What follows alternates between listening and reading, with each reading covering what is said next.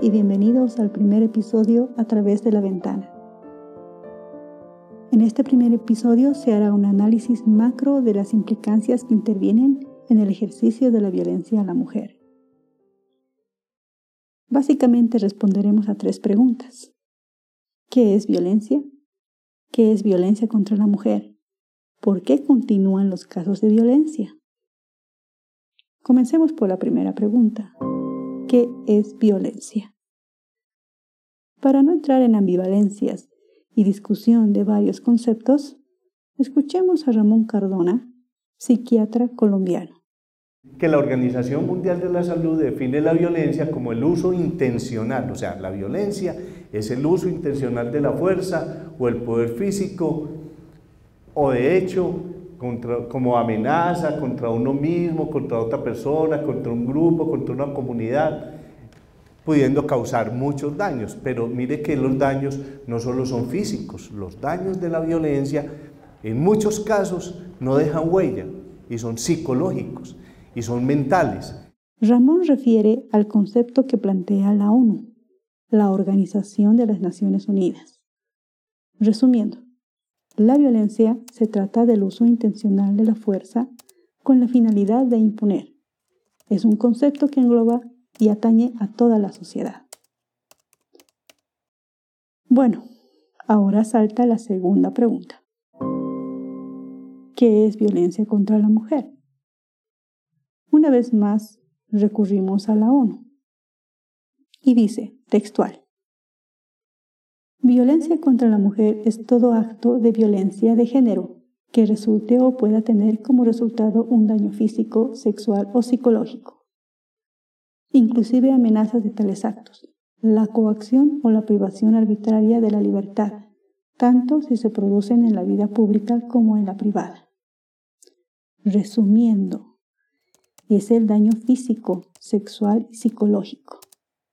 Es amenazas, coacción y privación de la libertad para la mujer por su condición de mujer. Esta definición sirve a los estados en el mundo para generar planes y políticas de protección. Esto es genial y además es mundial. Todos los estados miembros deben aplicarlo. Perfecto. Pero, dadas las implicancias de los casos de violencia, en el año 2010 la ONU crea ONU Mujeres. Con este acto los Estados miembros se comprometen a acelerar planes de igualdad de género y empoderamiento. A pesar de que ya en 1993 la ONU había declarado que la violencia es un atentado a los derechos humanos de la mujer y las niñas. Este problema, que para la ONU es la violación de derechos humanos más extendida en el mundo, ocurre en la paz, ocurre en los tiempos de conflicto, ocurre en el espacio público, pero ocurre también en la casa y básicamente ocurre contra las mujeres y las niñas por el simple hecho de serlo. Es una de las violaciones más frecuentes en el mundo. Calculamos que al menos eh, una de cada tres mujeres en el mundo han sufrido alguna forma de violencia. En México estamos hablando seis de cada diez. Es decir, casi dos de cada tres mujeres han vivido alguna forma a lo largo de su vida, ya sea física, sexual. La más común, además, ocurre en aquel espacio que debería ser más seguro para las mujeres, que es su propio hogar. Ocurre por parte de sus parejas, de sus exparejas, de sus compañeros y realmente de sus novios. A diferencia de otras formas de violencia, y esto es muy común cuando hablamos de violencia hacia las mujeres, eh, lo que ocurre muchas veces que la culpa se pone en la mujer violentada. ¿Qué habrás hecho? ¿Cómo te habrás vestido? ¿Qué hacías ahí? ¿Por qué salías a estas horas? Eso es inaceptable. La violencia es responsabilidad de quien la ejerce y de quien la permite, no de quien la sufre. Bolivia, en el año 2016, se compromete a asegurar la implementación adecuada de nuevas leyes para lograr el cambio transformador a partir de la Constitución, leyes específicas, paridad y alternancia en la representación política. En este último, la representación política, Bolivia, ya en el año 2012, emite la ley contra el acoso y la violencia política hacia las mujeres, porque bueno, muchas mujeres estaban siendo acosadas y obligadas a renunciar a sus cargos y dejar ese espacio para los hombres.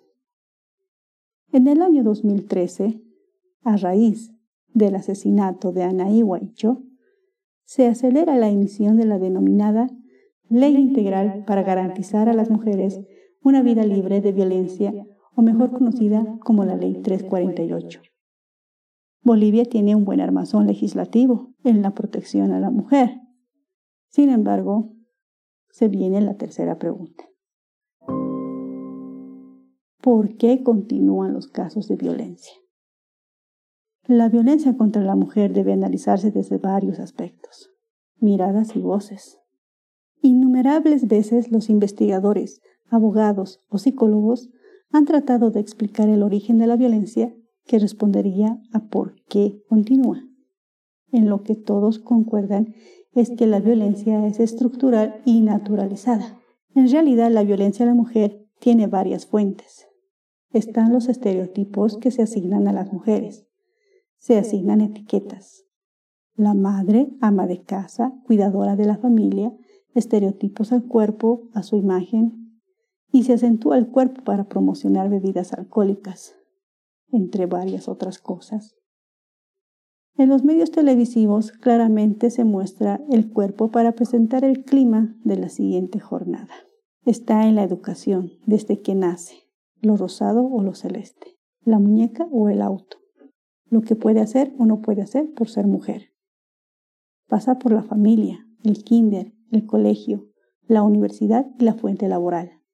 Está en la planificación curricular programada por el Estado, hablamos de la educación presente y está la ausencia de educación, el opuesto, mujeres que no acceden a la educación, no llegan al bachillerato y claro, la falta de profesionalización.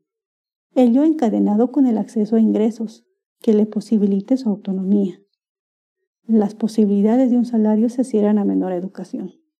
Luego se suma el tan despreciado machismo y patriarcado institucionalizado y generacional, con una historicidad de siglos que enraiza la supeditación y disminución de las capacidades de las mujeres. Todos estos actos combinados dan lugar a la institucionalización y naturalización de la violencia, que además es cotidiana. Son la base de los problemas que vemos día a día, los feminicidios, las violaciones, los que dan lugar a núcleos familiares rotos, más grave aún, niños y niñas huérfanos.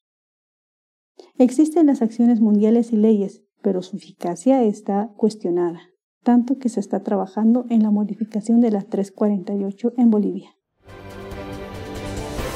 Este jueves, parlamentarios de la Cámara de Diputados y Senadores retomaron su trabajo en la Asamblea Legislativa.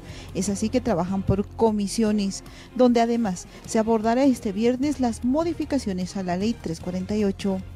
Y la idea de la comisión especialmente es para hacer ese seguimiento y ver dónde falla nuestro sistema de justicia. Está fallando, para empezar, desde eh, eh, las entidades municipales que hay de defensa de la familia, en eh, la entidad correspondiente, la repartición, unidad correspondiente a la Policía Boliviana, la Fiscalía, la sanción judicial, la investigación, ¿dónde está fallando para dar sanción a las personas que cometen feminicidio? Asambleístas suprestatales presentan modificaciones a la Ley 348. Son 11 puntos que presentaron a la comisión, los cuales incluyen modificar la utilización de las redes sociales, además de prohibir programas sexistas en la televisión. Nosotros es el acoso virtual que no está contemplada, es un factor importante para el inicio de varios tipos de violencia. Es una. La siguiente es, es importante desarrollar la violencia cibernética, además de la violencia en espacios públicos o privados.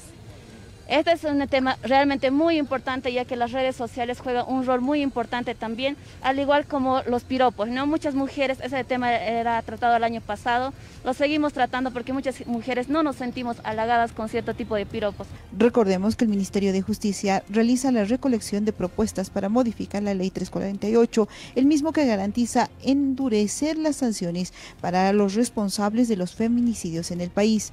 Hasta la fecha, el Ministerio habría recepcionado más de mil propuestas para modificar esta normativa.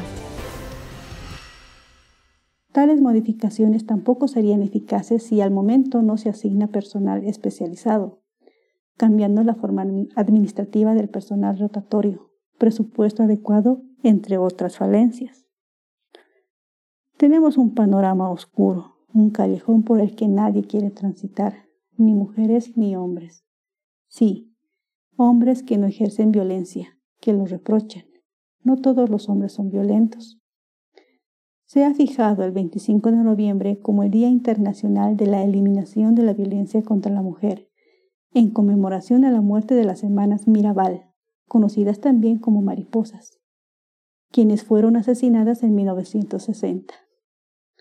Ellas se opusieron a la dictadura de Rafael Trujillo 30 años de dictadura en la República Dominicana. La designación de días conmemorativos ayudan a recordar a la sociedad sobre la importancia de ejercer acción sobre temas específicos, como el que tratamos en este podcast. Es concientizar, provocar acción en la sociedad y en las instituciones encargadas. En el análisis macro que se acaba de realizar, no todo es oscuridad. Están los casos de mujeres que han logrado empoderarse tras haber pasado por una situación de violencia. Son mujeres, quizá pocas o quizá muchas, de las cuales se desconoce sus logros, su valentía y sobre todo su fortaleza. Mujeres independientes que demuestran que una mujer se puede parar, caminar y vivir en libertad. Te invito a visitar la página web pachacamani.com diagonal a través de la ventana. Ahí encontrarás un listado de instituciones relacionadas a la protección de la mujer en situación de violencia. Encontrarás los links y los contactos por los cuales puedes comunicarte con el podcast. También los encuentras en las descripciones de este episodio. A través de la ventana, te veo y te acompañaré.